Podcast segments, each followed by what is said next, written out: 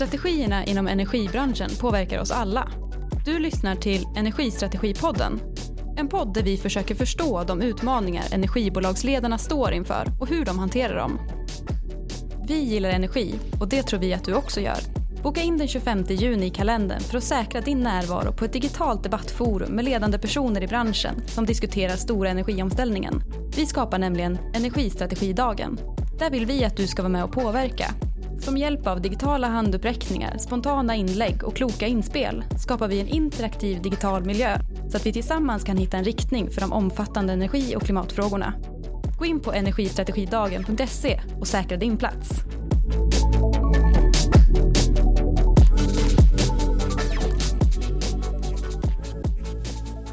Hej och välkomna tillbaka till Energistrategipodden. Jag heter Niklas Sigholm och den här gången går turen till Dalarnas äldsta stad, Hedemora. Här har kommunen samlat infrastrukturen i ett bolag, Hedemora Energi, som därmed står inför utmaningen att överblicka både flera affärer och nyttigheter samtidigt som man ska hålla jämna steg med nya lagar, den tekniska utvecklingen och kompetensutmaningen. Häng med mig i att förstå hur Anders tänker och hur det ser på strategin framåt. Vi tar utgångspunkten här då. Vi, vi, vi börjar med liksom Hedemora. Hur långt ligger Hedemora norr om, om Avesta och söder om Borlänge för att placera ut det? Nu lär jag här. Det ligger tre och en halv mil söder om Borlänge. Är det två och en halv norr om Avesta? Mm. I runda slängar. Vad är Hedemora känt för? Hedemora är känt för två saker. Det är framförallt Hedemora TT-lopp. Det är en motorstad. Ah, På 60-talet var det stort. Sen har vi eh, Hedemora Diesel. och så har ni också Grådö mejerier. Grådö Mejeri. Ja, ja, den finns. Den är stor också, antar jag. Ja.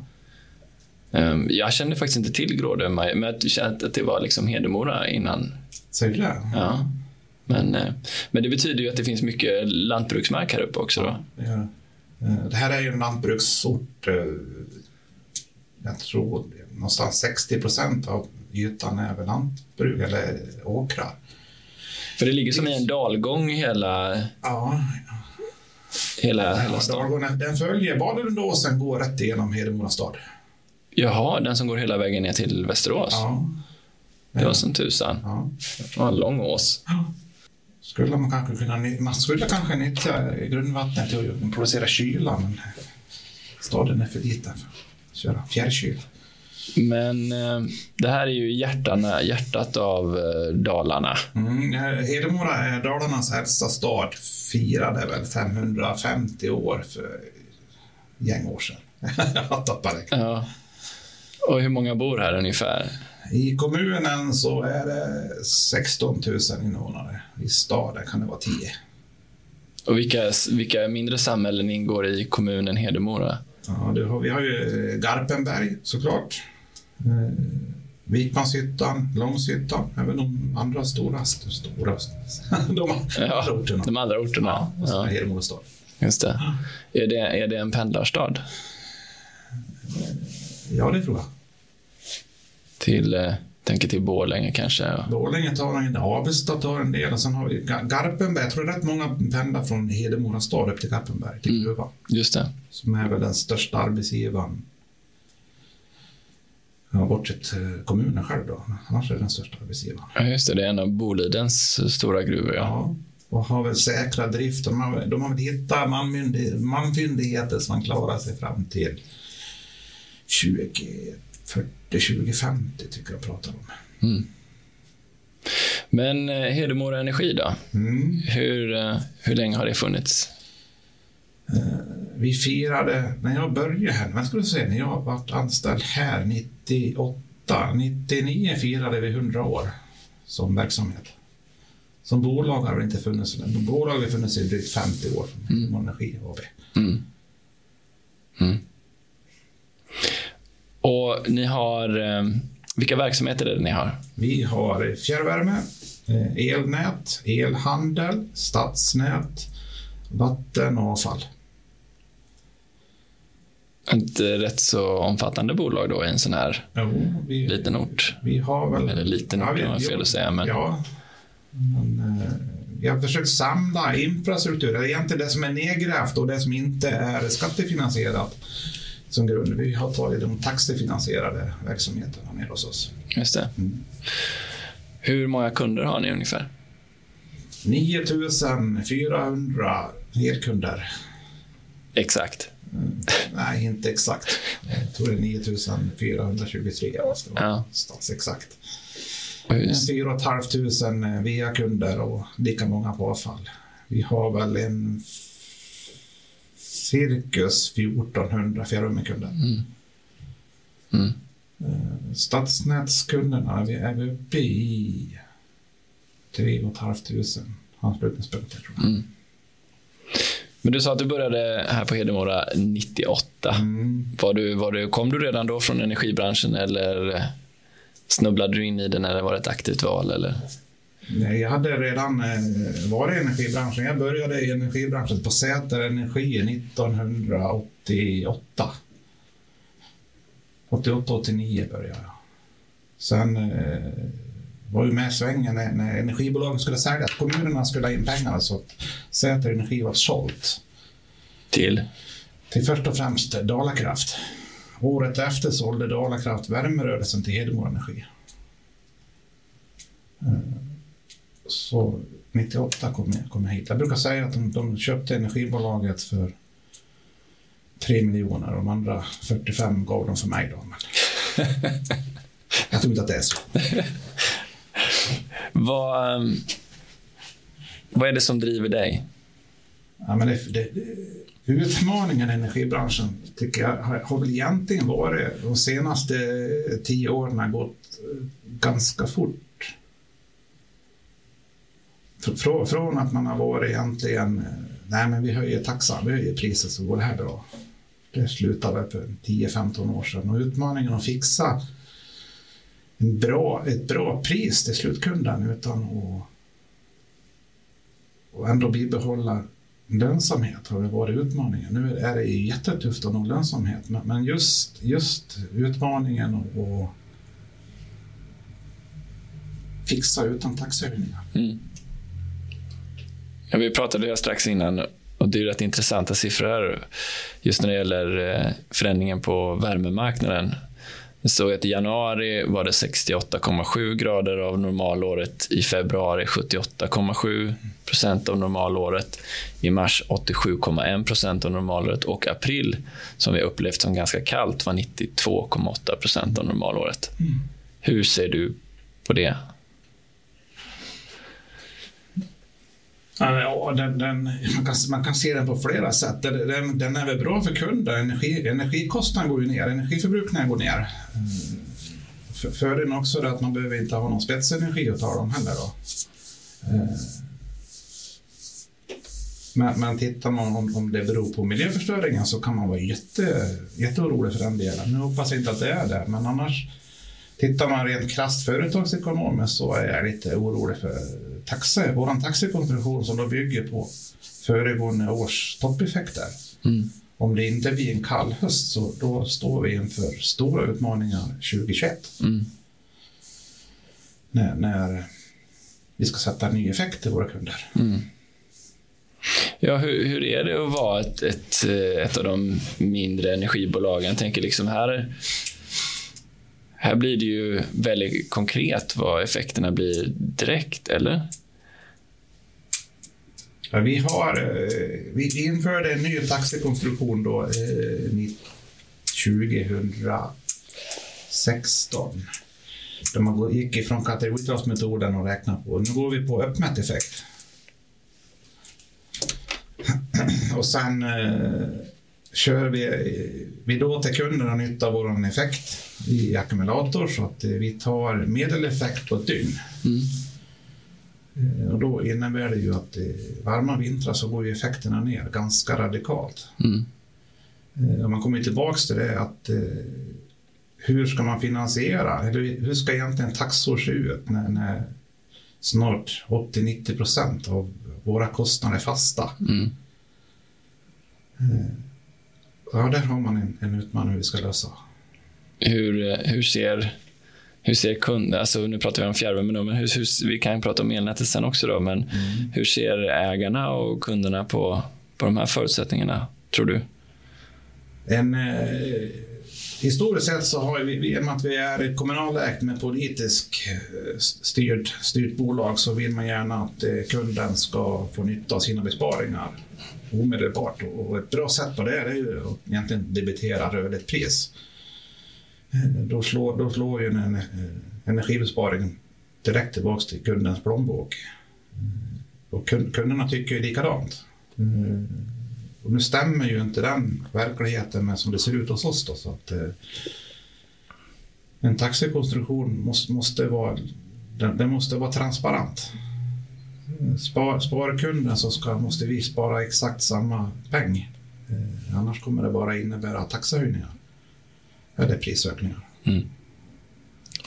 Och, och så är det inte riktigt nu då? Eh, inte. Vi, vi, har väl eh, haft, det är bättre nu än vad det var förut genom att vi har mer, eh, om man får räkna flödesavgifter, effektavgifter och fasta avgifter så är det klart att till fast och sen har vi då ändrat priset på rörligt. Vi har ett sommarpris, ett höstpris och ett vinterpris.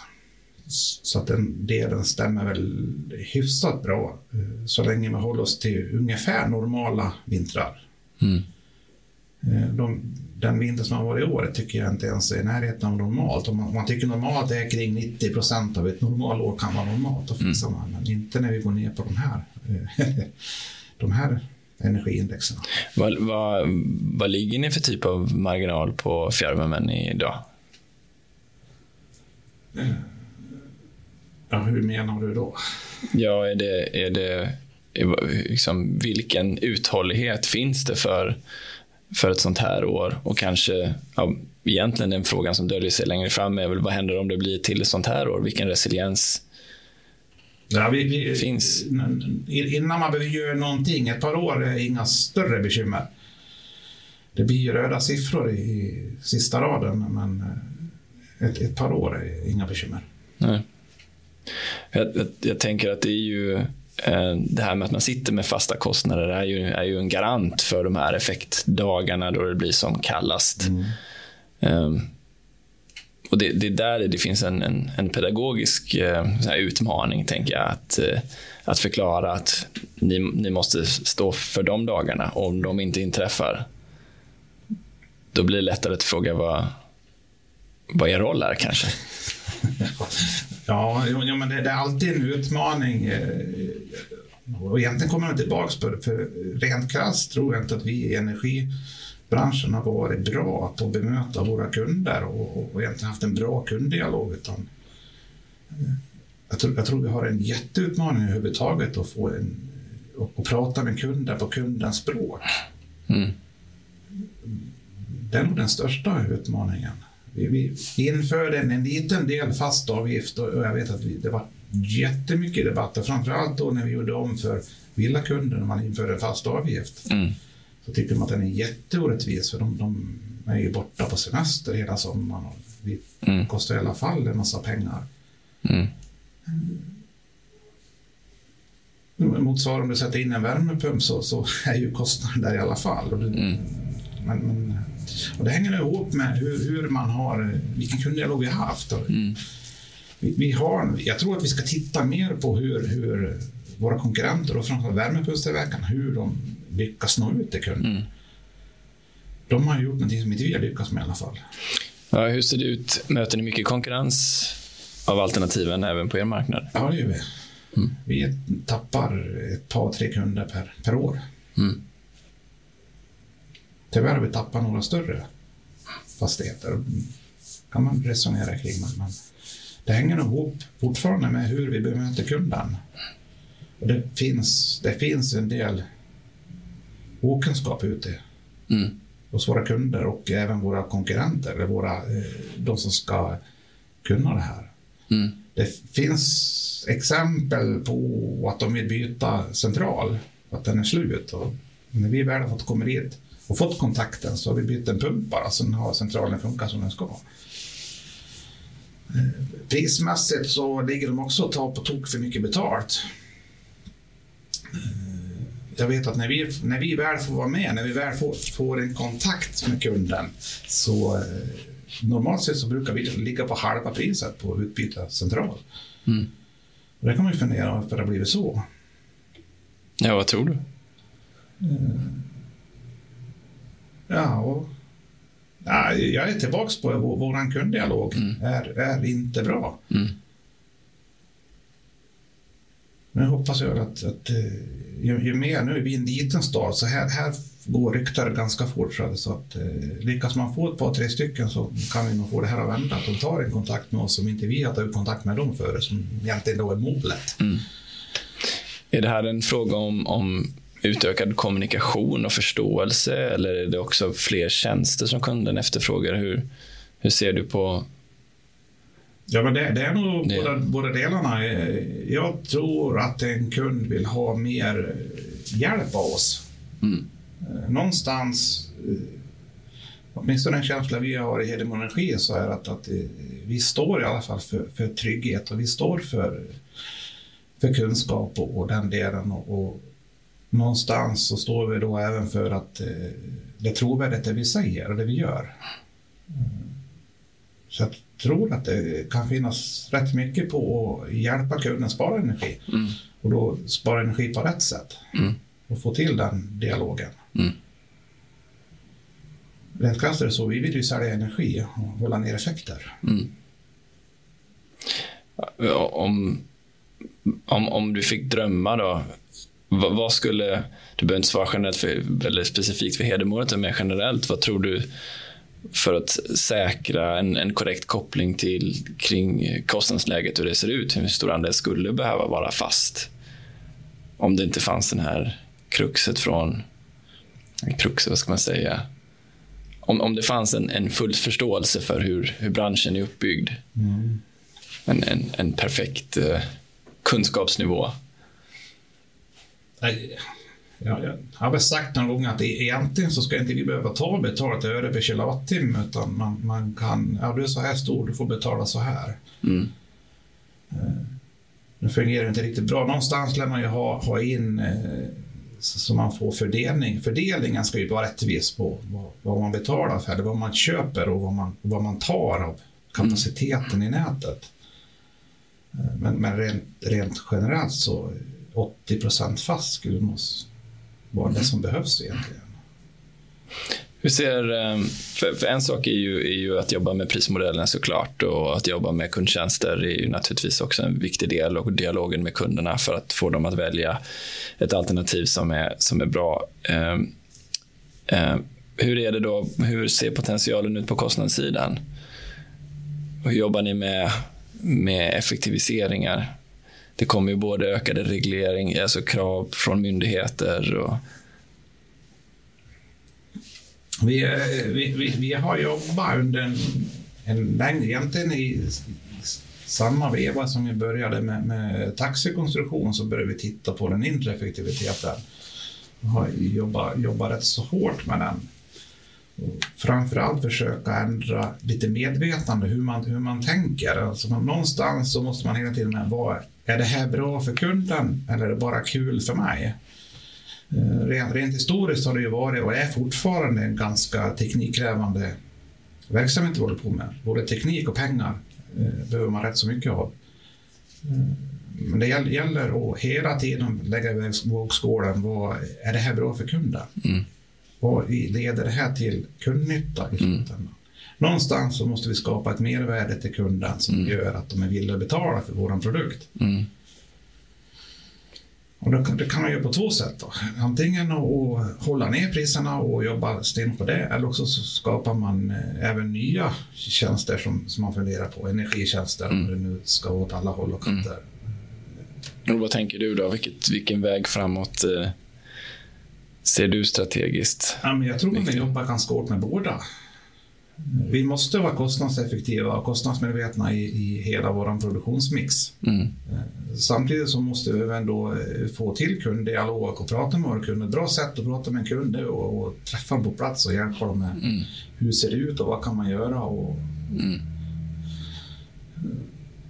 alltså skapa en förståelse. Det är egentligen inte öka kunskapsnivån hos våra kunder. Mm. Den, den är väldigt varierande.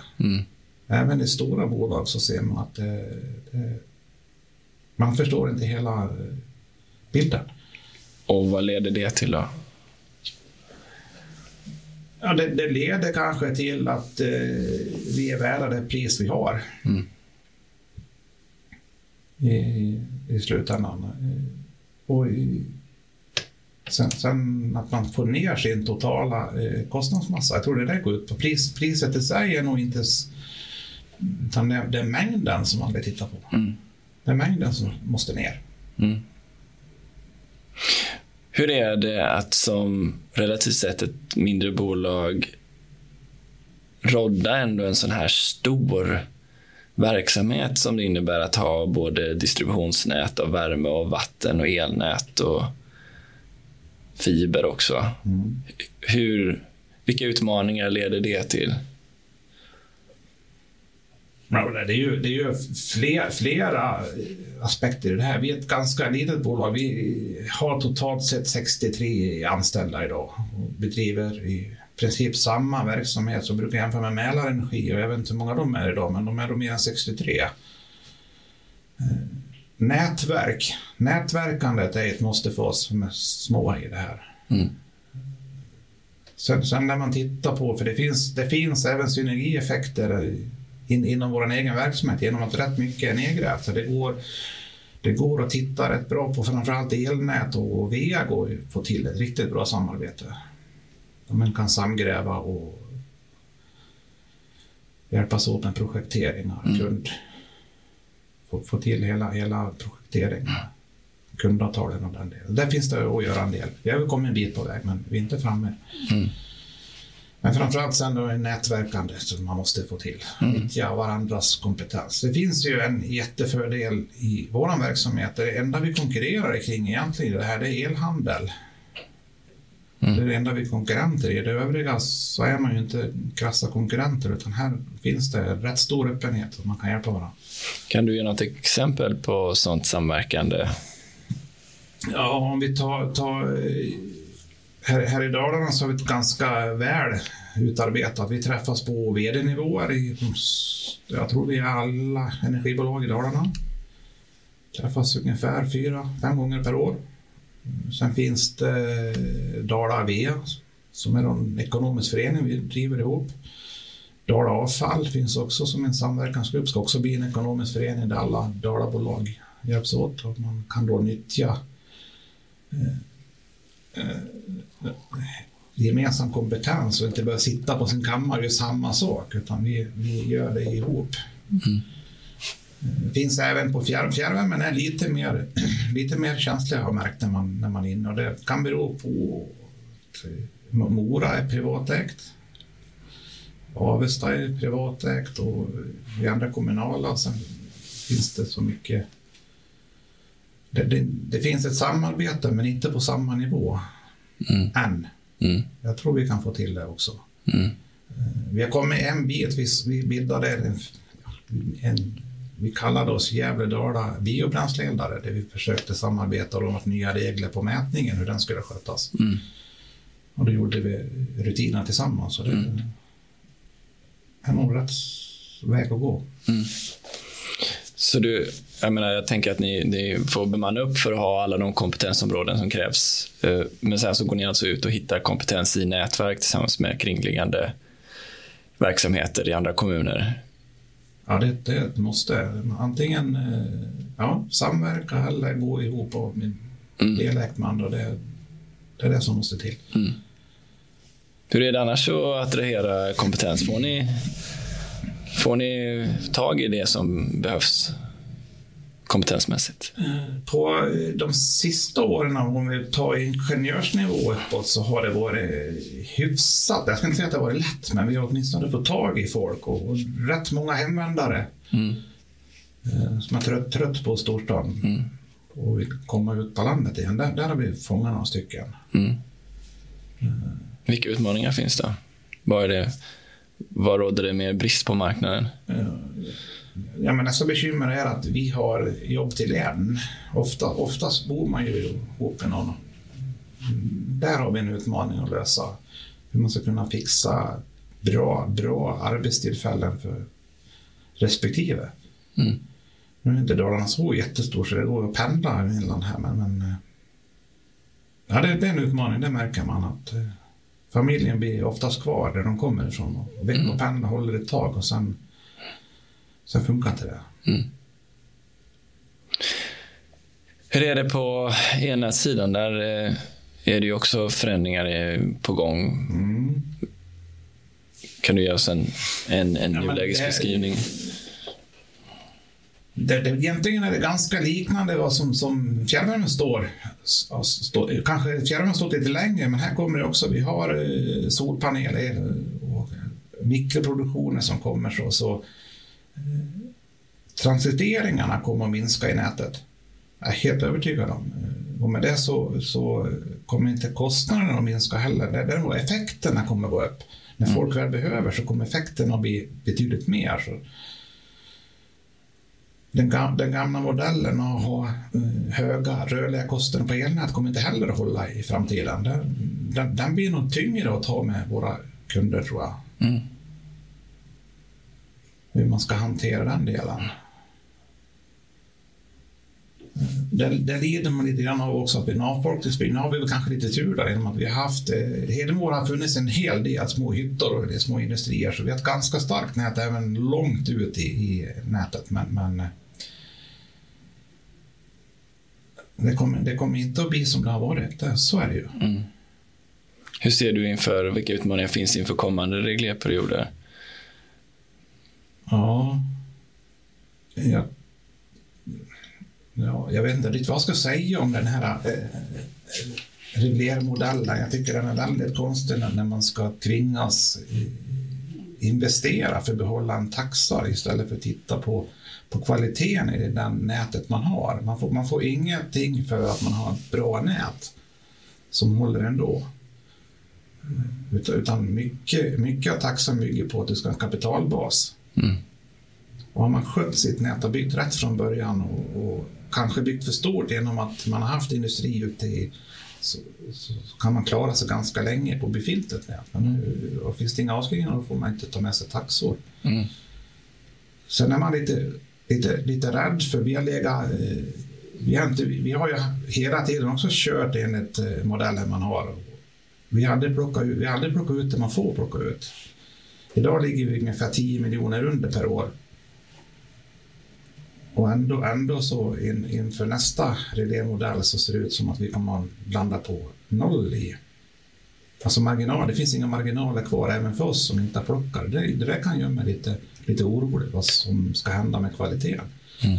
Framförallt sen eh, om vi tittar på, på billaddar, vad de innebär. Tar vi snabbladdare nu börjar man inte prata om, om 100 kilowatt, nu börjar man ju prata om en 250-300 kilowatt per laddare. Och 10 sådana, det är 2,5 megawatt som ska till. Ja, vad händer då? Beroende på var du sätter den så kan det ju stöka till rätt bra i nätet. Du kan mm. ju kortsluta ett nät så det går under. Mm. Så här, här, gäller, här gäller det liksom att ligga med och titta och vara med och tycka vad de ska planera in dem. Mm. Det, det där kan göra mig orolig. Mm. Ihop med det så eh, vet vi ju att det finns effekter. Mm. Det är ju nästa fråga. Sen har vi eh, serverparker som vill komma till Sverige. Det hänger väl ihop med åtminstone historiskt har vi haft kalla vintrar. Så man får ju rätt mycket frikyla som sköter sig själv. Eh, hur ska man hantera en, en sån? Mm. Ja, vad, vad, blir de, jag funderar på vad blir de, de praktiska konsekvenserna då av, av, en, av en framtid där, där det är nästan plus minus noll. Va? Hur hanterar man det? Liksom... Ja. ja, det vet jag inte riktigt. Sen vet inte om man förstod frågan fullt ut. Ja, men jag tänker att om det är en, en, en affär där det fortfarande är ett nät som kräver väldigt mycket underhåll eh, framåt. Ser du att det underhållet kan hållas på en jämn nivå eller om det ökar så blir ju elnätsaffären betydligt svårare, tänker jag. Mm. Ja, det, det, Drar man ner på underhåll så kommer, kommer ju nätnyttan att sjunka ganska mycket. Vi kommer ju få fler avbrott. Jag, jag vet inte om det är det kunderna vill ha. Samtidigt så kan det ju kännas jättesvårt att ha den så hårt reglerad när, när, när vi, vi, vi, ligger idag på 99,98 procent tillgänglighet på ett elnät normalt sett. Och, och skulle man föra för över det här på SJ så tror jag de fick lite bekymmer. Mm. Så, så man, kan, man kan bli kluven i, i det här. Har vi för hög har vi för höga krav på ett elnät? Mm. Är vi för beroende av, av eh, att få ström 24-7? Mm. Det där lär man ju ställa sig frågan när man betalar. När vi landar i den här situationen, vad tror du vad tror du de reglerande myndigheterna har tänkt? Då? Har, har, de, har de, tror du de förstår den situationen du hamnar i? Tro, tro, nej, jag tror inte de har tänkt. Jag, jag tror att man, man har Generellt är det väl så. Vi har tre stora ettar i, på, på elnätsbranschen. Jag behöver inte nämna dem, men jag tror att det är där man behöver se över varför de ligger så högt på sina taxesättningar. Mm. Och då förklara av det så kör man in alla nät. Så, läser, läser man tidningarna så blir man ju också lagom glad när man ser att nu får elnätsbolagen höja med miljarder igen. För att vi fick igenom rätt ränta i beräkningsmodellen. Så det innebär inte att vi höjer i alla fall, för att vi har möjlighet. Ifall om vi skulle behöva så har vi rätt att ta ut. Men, men eh, det är ju de här tre som ligger max. Och jag vet inte vad som skulle hända om de är tvungna att sänka 25-30 procent generellt. Det vet mm. jag inte hur kvaliteten skulle bli. De är ju rätt stora geografiskt också. Mm. Nej, det, det kan ju bli jättebekymrad. Hur tror du, hur tror du energibolags vd som din, era, era röster, hur, hur tror du de har hörts i det här? Diskussionen kring vilka taxor man kan ha på elnät och inte. Nej, men jag tror inte att de har lyssnat någonting på vad vi säger. Jag tror inte det. Då, då, då tror jag det skulle ha sett annorlunda ut genom att man drar alla över samma kam och ska ner på, på nivåer även under våra som, som jag påstår ändå är bra priser och ligger betydligt under mot vad det har varit. Och vi har ett bra nät och bra kvalitet och låga, låga eh, avbrottstider drar, drar man ner så att inte vi kan höja priserna så kommer det, det kommer ju straffa sig i underhåll och framtida investeringar. Kan det till och med leda till sämre tillgänglighet i elnätet? tror du? Ja, men det är ju följden. Om ett par år så kommer vi märka det. Mm. Det, det, är vad jag tror. Och ihop med det så kommer då det andra säger att transiteringarna kommer att sjunka. Så att, eh, vi, vi, har ett, ett, rätt bra, ett rätt bra läge att jobba oss framåt. Om man gillar utmaningar så finns det att hämta där. Ja. Ja, mm. det lugnt säga. Mm. Ja, det, är lite, det blir väldigt tydligt när man pratar med dig vad, vad konsekvensen för så konsekvensen kan bli för ett mindre energibolag som du, som du säger sällan ju kommer fram i den allmänna liksom, diskussionen kring elnäten? Nej, och framförallt tror jag att det är vi med landsbygdsnät som kommer att få det väldigt kämpigt. Mm. Tar man storstäderna så tror jag inte alls att det blir samma, samma bekymmer. Du har en normal tillväxt ändå där så att man får in nya, nya kunder, nya investeringar och den delen. Och så är det inte riktigt så. Vi har ju tur ibland att kan få med vindkraftverk som kan lätta på saker. Eh, sen har vi ju serverparker som är intressanta i, i flera aspekter. Som, som blir fruktansvärt stora. Finns det sådana tankar här? Det har funnits eh, planer på, det finns det fortfarande eh, att bygga rätt stort, stort här. Mm. Men, ja, det är känt att Google har ju köpt någonting ganska stor mark i alla fall i Avesta som ligger här nästgårds. Ja, där ska det väl till att börja byggas. Det, det, kommer väl bara krävas mer av den effekten också. För jag, jag tror vi, vi streamar mer och, och jag har inte klart för mig, jag har fått för mig i alla fall att eh, bara streama en, en musiklåt kostar rätt mycket energi. Då kan man fundera över om det där är hållbart, men, men så är det. Men det, det, finns ju en intressant till på det. Om man tittar på, på Google eller vad det nu är så börjar man prata om 100 megawatt el. Som i princip alltihop i värme. Och hur hanterar man den värmedelen? Stockholm och större, där är det ju jättefint. Det, går ju att ta tillbaka det. Men, men om vi tar, det, det var hos oss 100 megawatt i lilla Långshyttan. Ska jag nyttja Ska man ta den och producera värme på så, så räcker det ju att värma upp stan 17 gånger. Det, är en intressant tanke. Mm. Och nästa tanke som kommer, vad ska man ha för framtida produktion? Mm. Ja, ni... om, man får med, om, man, om det kommer en serverpark. Mm. Ja, vi, vi, hoppar lite fram och tillbaka här, men ni har ju kraftvärme. Ja. Uh, och nu har vi ju haft elpriser långt uh, under tidigare år, eller hur man ska uttrycka det. Ja, de är väl eh, all time låga, va? Ja. ja, kan man väl säga. Hur, hur ser du på kraftvärmens framtid? Ja, men jag tror att oavsett hur mycket el vi producerar via sol och, och sol och vind så, så vi måste ha en basproduktion. Mm. Båtproduktionen basproduktionen har vi vattenkraft, är bra på det och framförallt så har vi kärnkraften varit riktigt bra på att sköta basproduktionen. Ska vi lägga ner kärnkraft som det då, då måste vi ha en annan basproduktion och då, då blir kraftvärmen en bra komplement till. För vi vet att vi kommer producera max när det är som kallast. Det vet vi redan idag. Eh, vi kan, vi kan också rätt så bra reglera hur mycket el vi ska köra. Det går ju till och med att kyla bort. Mm. Man kan producera mer. Så jag, jag, tror att det finns en framtid för, för... Jag tror att det är ett måste för att få en balans i energisystemen. Och hur ser det ut, tror du, för kraftvärmens framtid i, i Hedemora? Ja. Det gäller att härda ut nu ett tag. Ja. Tittar man, tittar man ekonomiskt på det så ska vi inte köra några, några turbiner idag. Vi, nu har det varit så varmt så vi kör ju knappt så det, det går ut någonting. Men, men egenproduktionen är ju fortfarande väldigt lönsam.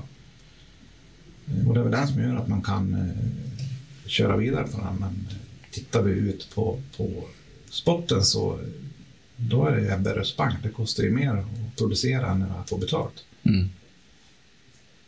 Och hur viktigt är den lokala kraftvärmen för elnätet här? Stabiliteten i, i näten och tillgång på effekt?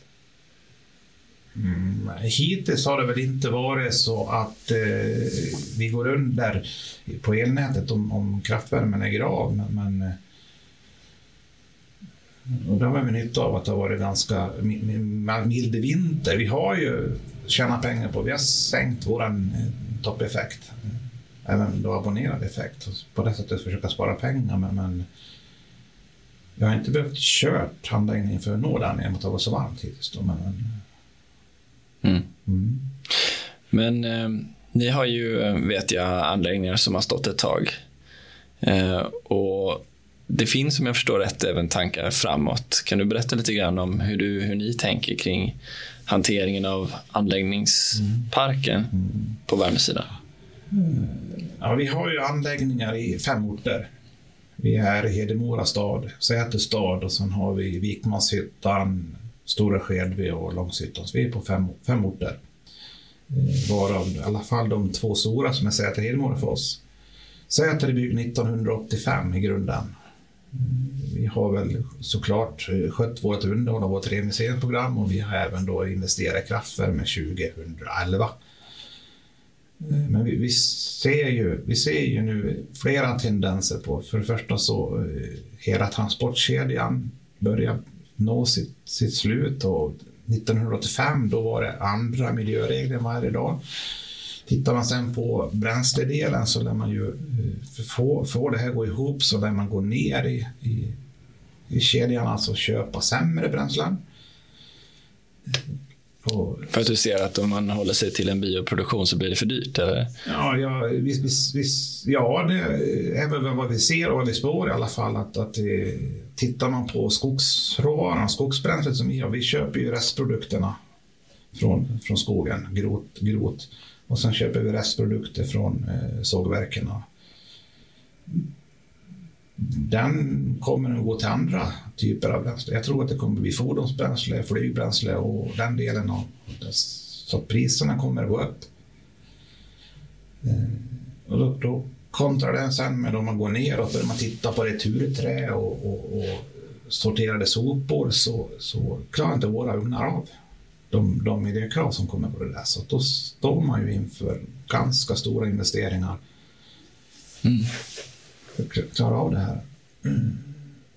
Det är klart det blir politiskt svårt, eller egentligen, är det svårt. Vi, vi jobbar ju med infrastruktur, vår, våra anläggningar ska ju hålla vi ska åtminstone kunna köra 20, 30, 40 år. Då ska man helt plötsligt börja sia i, i hur tror vi marknaden ser ut om 20 år då? Mm en payoff på tre år, det kan man nog glömma i den här verksamheten. Här, här gäller det att se långsiktigt.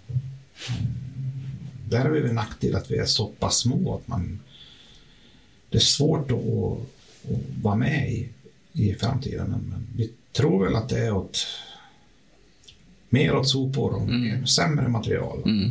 Och med det så kommer ju då kraven på rökgasreningar och den delen. Och vi klarar inte av det idag.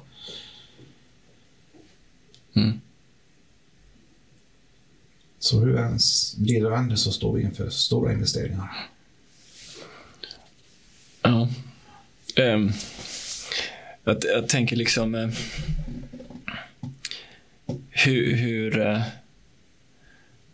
jag, jag pratade med någon tidigare som har sagt att sista anläggningen är, är byggd.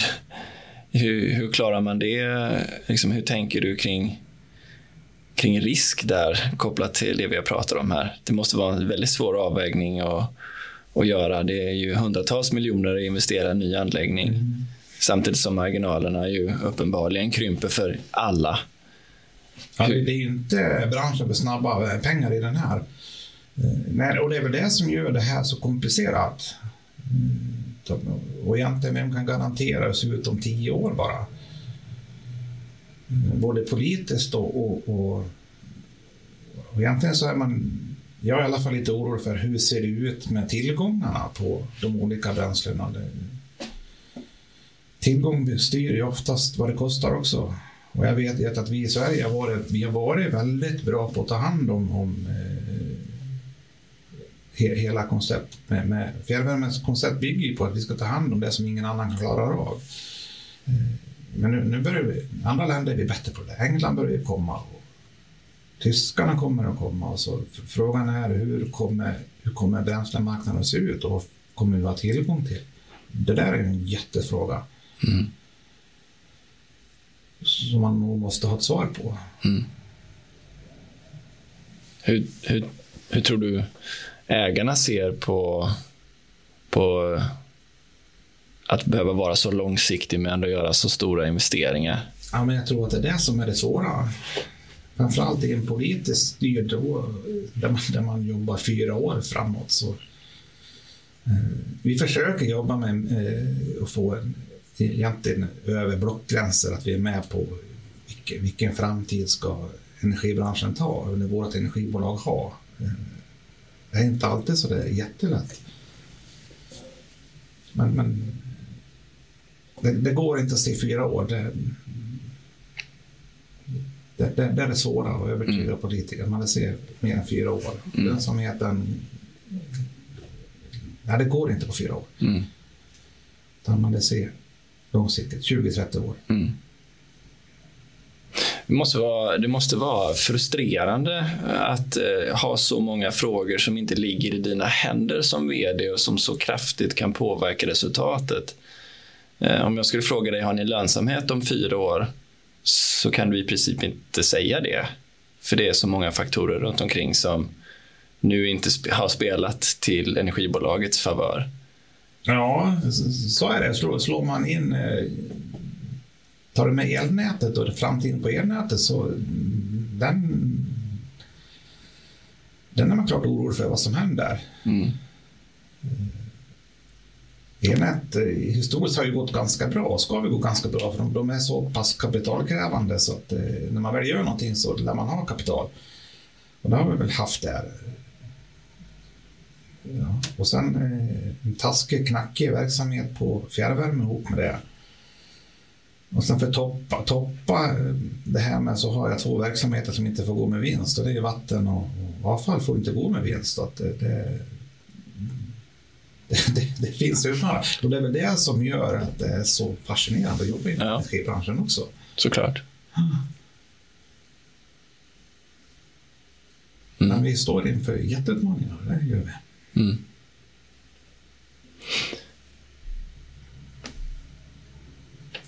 Om du ser eh, framåt på behoven från eh, kunderna som du har.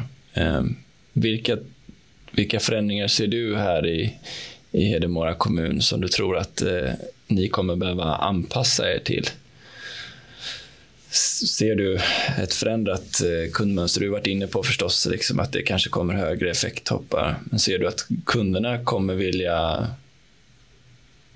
agera annorlunda på energimarknaden på sikt? Eller ha andra saker?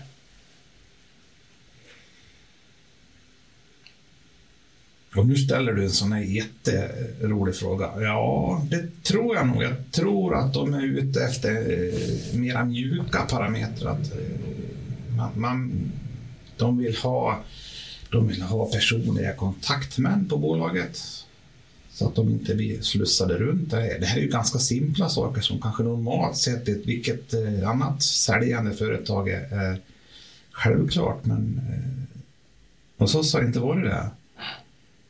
Det, vi har ju rätt många kunder som köper för rätt mycket pengar. Mm. Om man slår in alla våra verksamheter. De, de köper mycket värme, de köper mycket el och de köper eh, rätt mycket sopor och de har rätt mycket vatten. Så vi, vi har kunder som köper för flera miljoner. Vi behandlar en sån kund på samma sätt som en villakund. Det där kommer inte hålla i framtiden. Jag tror de förväntar sig eh, service på en helt annan nivå. Personlig service och personliga besök och, och vad är bra för mig och vad, jag tror att vi går åt det hållet. Mm. Mm, Jag kan ju bara tala för oss då. Vi har väl inte varit så jättebra på den delen. Mm. Jag tror inte att vi är ensamma om att ha att det ser ut så, men, men där tror jag vi måste bli betydligt bättre. Mm. Ja, du nämnde ju förut att det är lite skillnad i, i storlek på organisation mot eh, andra lite större bolag. Hur, hur många exempelvis har ni som jobbar med, med kundtjänst i, idag? Ja, jag har ju... eh, Som sitter och tar emot telefon är nog ganska eh, lika, men sen har vi har utökat, så vi är faktiskt tre stycken som kan ut och träffa kunder. Mm.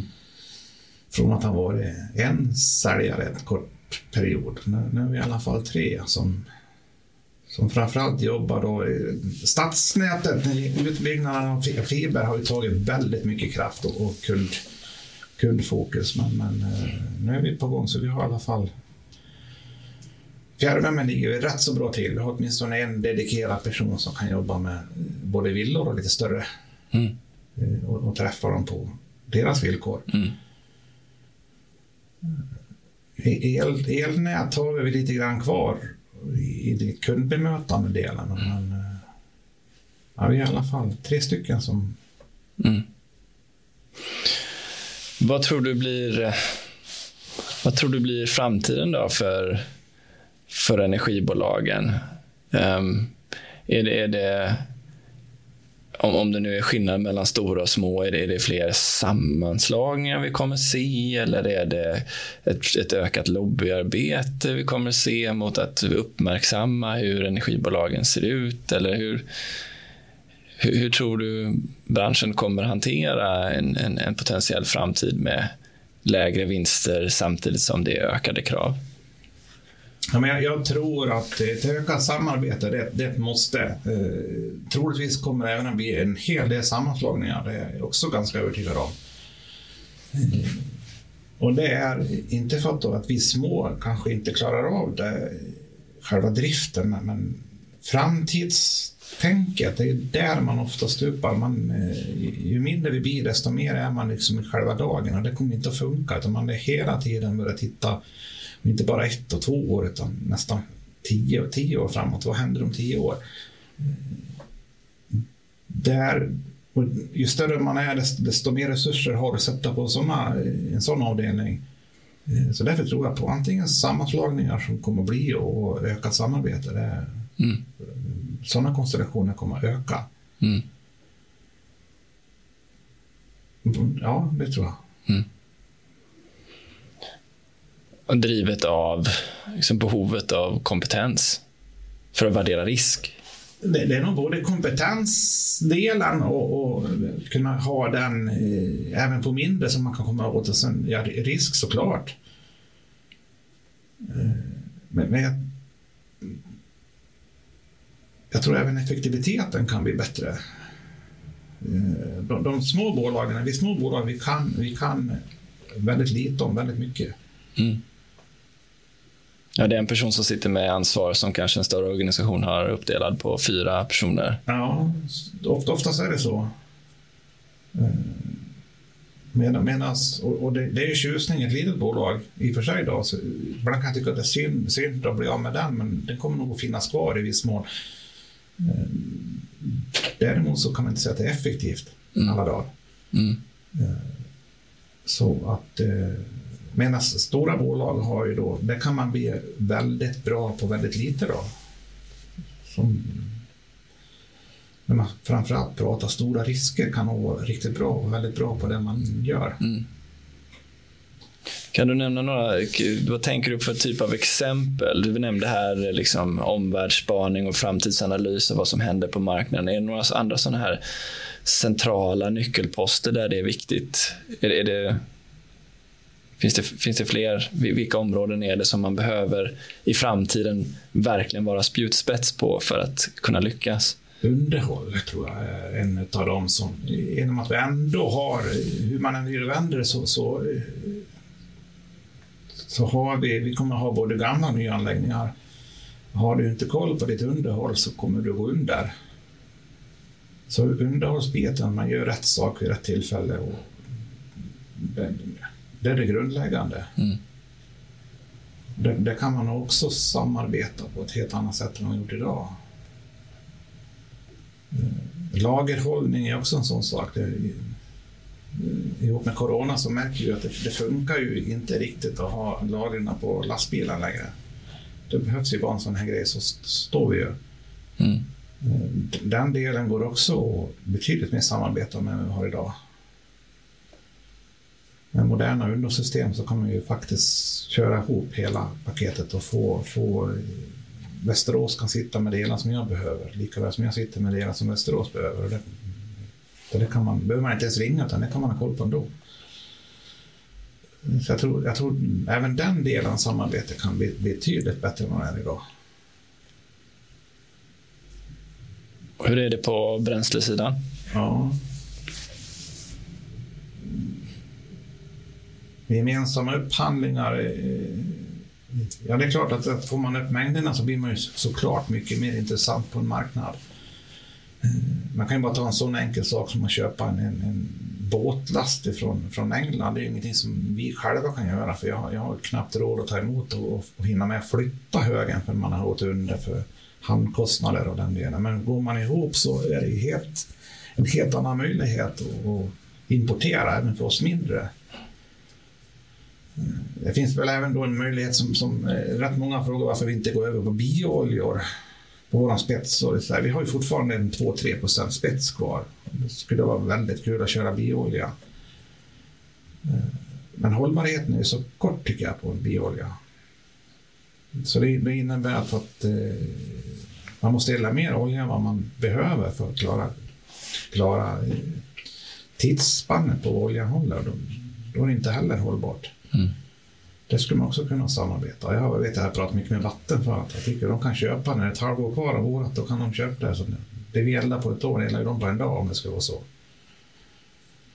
Mm. Det, är, det, är, en bit innan vi inne, det är en bit kvar innan vi har kommit så långt i, mm. i, i samarbetet. Mm.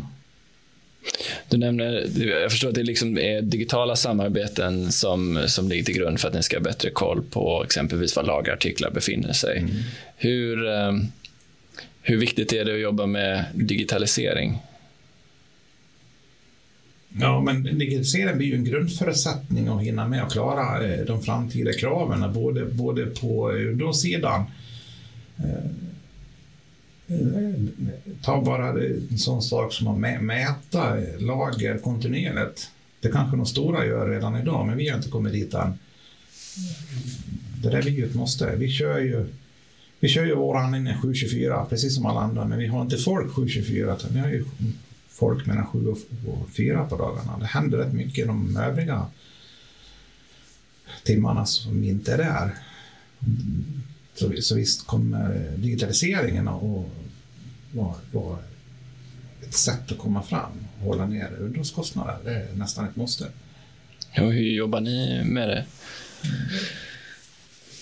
Ja, vi har väl, ja, ska jag säga, vi har i alla fall ett underhållsbaserat ett underhållssystem som vi försöker utveckla hela tiden. Både sakta hos oss då, i och med att vi inte har så mycket folk att sätta av, men, men eh, vi börjar titta mer på att koppla ihop eh, övervakning på plats, räkna timmar, eh, hela den delen för att få veta när nästa ska ske. Mm. Vi har en bit kvar, men vi är, vi är en mm. liten bit på väg. Mm.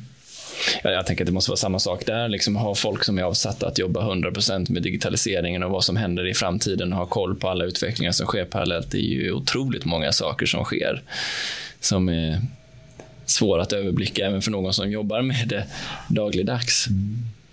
Sen gäller det att hitta rätt, rätt bemanning. Man, man, eh, det som jag säger, vi har ju fem anläggningar som vi kör. Vi kör biobränsle, även om de är små så, så kräver de också sitt underhåll. Mm.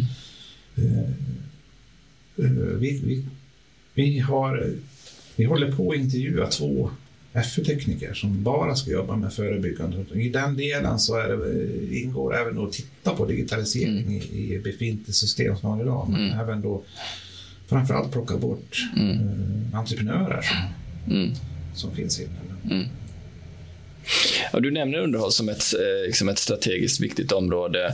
Liksom, eh, hur, hur, ser det ut med liksom, det är ju ändå, alla anläggningar åldras ju och det är stora nät ni sitter på om man räknar ihop fjärrvärmen och elnätet och, och hela vattenförsörjningen.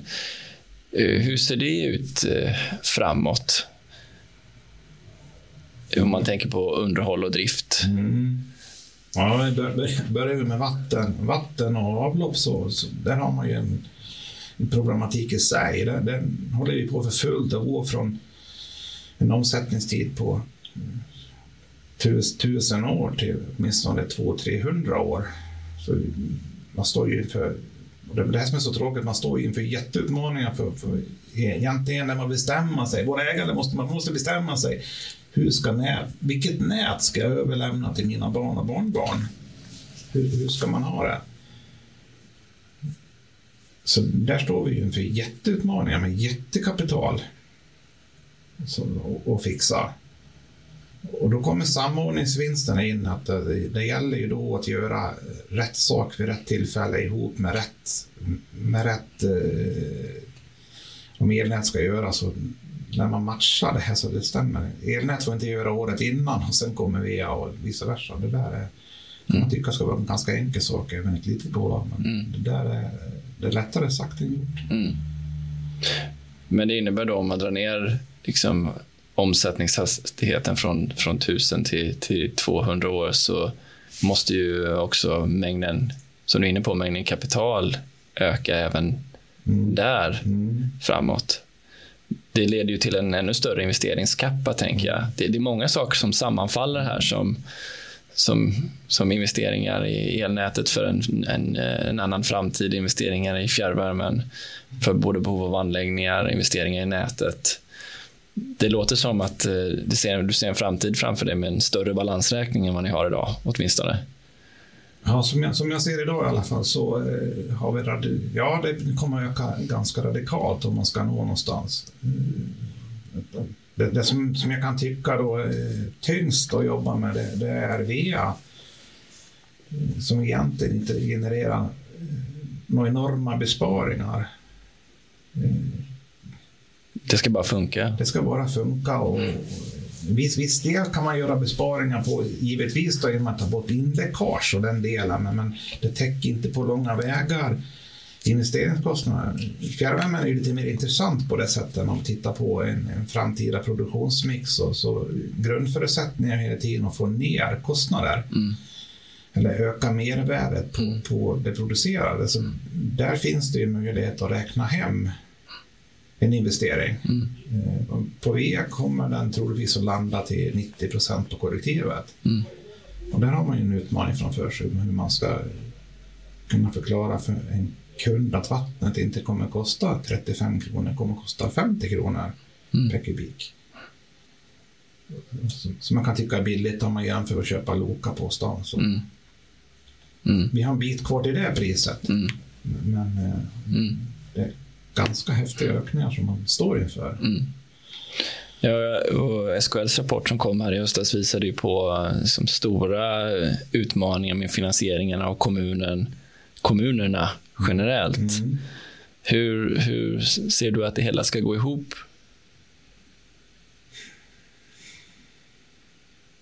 Ja, man har ju tittat på, på ja, tittar, man, tittar man rätt upp och ner på vad man står inför så, så eh, vet jag inte hur många kommuner som kommer bli kvar i slutändan. Eh, det, det finns nog en, en, jag har nog en tro på att man nog går ihop. Kommuner måste nog gå ihop slå, slå ihop sig till större kommuner. Kan, till sammanslagning även där alltså? Ja, sammanslagning. Jag tror kommungränserna kommer att se helt annorlunda ut om tio år än vad de gör idag. Man kan ju bara titta här i, som vi har så har vi 17 kilometer fram till, till Säter som har 12 000 invånare och en egen kommun så kan man ju fundera. Kan man ju synergieffekter slå upp de här två kommunerna? Mm. Avesta ligger inte så långt bort heller, inte heller någon jättekommun. Så att, eh,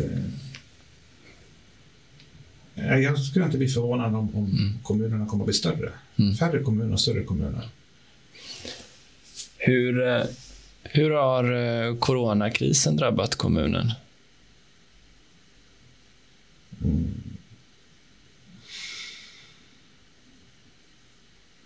Ja, eh, Hedemora som, som, vi har klarat oss ganska bra. Vi har inte haft något, något jätteutbrott. Och, och, och, eh, däremot så märker man ju lika, lika väl här att material fanns ju inte hemma här heller. Eh, och vi behöver titta på, kommer vi, få, kommer vi att få bränsle i den mängd, om, om, om, så, så, man gick ut från början att man skulle börja planera för att eh, en tredjedel av folket skulle vara kvar, två tredjedelar skulle vara sjuk. Då, då, då börjar man ju bli lite smått oroligt. Har vi bränsle på gården så vi klara Så vi, vi började väl öka ganska tidigt. Så just nu är det ett bra lager. Nu, nu föll det ju inte ut här i landsbygden som det gjorde i Stockholm. Jag vet inte hur många som varit sjuka i Stockholm heller egentligen. Men, framförallt så det blir ju uppenbart när man tittar på att lagren ligger på lastbil. Alltså det, man, får, man får inte dem när man behöver dem, så man vill ha ett grundlager i. Men du ser inte några dropp i, i viktiga liksom, industrinäringen här runt i alla fall? Det... In, in, inte än, men, men jag, jag, är lite rädd för att vi kommer inte se de ekonomiska konsekvenserna förrän i höst. Det, det är då jag tror det kommer att visa sig. Det är klart att vi märker, eh, jag har fått ett par, tre stycken som har bett anstånd på sina betalningar. Och hittills har det varit då inom eh, matnäringen, alltså eh, restaurangerna, de har haft det väldigt tungt. Mm. Och vissa, vissa entreprenörer har väl också haft det tungt. Det finns ju de som har tappat alla sina jobb. Men, men lever än. Utan jag tror att den fulla konsekvensen den kommer vi se i höst. Mm. Kommer ni hålla upp era investeringar coronakrisen till trots, tror du? Vi, vi har försökt jobba på som vanligt. Vi, minimerar, vi har gjort som alla andra, vi minimerar de personliga kontakterna, basal handhygien och lite avstånd. Hittills har vi klarat oss ifrån, jag ska inte säga, nu har vi inte fått testa, men jag skulle tro att vi har haft två, tre stycken som har haft corona, men vi har lyckats fånga dem innan de innan de kommer in och smittar ner. Så vi har, vi har klarat oss förvånansvärt bra. Mm. Folk har ju inte ens varit förkylda. Om det sen hänger ihop med att man kanske tvättar händerna nu. Den panelen kan man ju dra ganska fort. Mm. Så just nu har det varit att hantera eh, scenarierna kring att många blir sjuka, men det verkar inte bli så. Det du tror är att effekterna av de ekonomiska effekterna kommer här lokalt först till hösten. Det är då ja, det blir tydligt. Det är då, det är då det märks om, om, om hur vi har fixat det. Och vad tror du om det då? Att, jag, tror, jag, jag tror, tror, att det kommer bli mer personliga tragedier i mindre omfattning än, än, än åtminstone om man tittar Hedemora. Eh, att det, att det kommer få verkan på, på eh, kommunen tror jag inte, men däremot då, de, de få personliga tragedierna tror jag kommer bli förödande. Mm. Det kan ha värre utgång än corona i sig. Jag tror, jag tror att det finns några som kommer att må riktigt, riktigt dåligt. Mm. Ja, om vi nu sammanfattar liksom det här som ändå ett rätt så liksom, eh, positivt sätt, utmanande läge, eh, lite mer negativt sett ett ganska liksom, eh, svårt läge inför framtiden. Vad skulle du skicka med om du fick som kommentar till Anders Ygeman om behoven i, på energimarknaden och läget för de svenska energiföretagen ut, i, i i Hedemora Energis position? Nej, men man, man önskar någonstans på att de skulle bli lite mer tydliga. Vad, vad vill de egentligen? Vilket håll ska vi? Eh, ibland kan jag tycka att det tjafsas ju fortfarande. Ska kärnkraft vara kvar? Det ska kärnkraft inte vara kvar? Jag tänker, nu lär vi snart ta ett beslut. Vad ska vi ha för någonting? Och hur ska det se ut? Och vilken, vilken väg ska vi gå? Ska vi ha elbilar? Ska vi ha vätgasbilar? Alltså, någonstans där vi bestämma den här riktningen ska Sverige ta. Den kan jag känna ibland är väldigt svajig. Mm. Eh, vilka beslut vi än tar, beslut kommer vi alltid få ta, men, men eh, tar, tar man fel beslut så står man med ett fel beslut i 30 år. Mm. Tar man rätt beslut så står, man med det i 30 år och det är väl rätt så bra. Men, men chansen att ta fel beslut idag tycker jag är ganska stor. Och den skrämmande tanken. Eh, framförallt om vi ska ta ett beslut på att bygga, bygga en ny anläggning för en halv miljard. Alltså, och sen är det inte det vi skulle ha gjort utan vi skulle ha tittat på värmepumpar och, och, och den delen. Då går vi under som energibolag. Det, då finns vi inte kvar. Det går inte. Så någonstans önskar man att de var tydliga i vad de vill att man ska producera och i vilken form. Du, eh, tack så mycket för att du var med på en intervju här, Anders. Tack själv. Där eh, lämnar vi Anders och Hedemora för den här gången. Men nu är vi nyfikna och vill gärna ha hjälp att göra podden bättre. Har du insikter, åsikter eller tips så hör gärna av dig. Skriv till oss på info.sigholm.se och dela med dig av dina tankar till oss. Tack! Är du intresserad av extra material eller visualiseringar från intervjun så hittar du dem på sigholm.se academy. Har du vidare frågor eller funderingar kan du alltid höra av dig till oss på info.sigholm.se.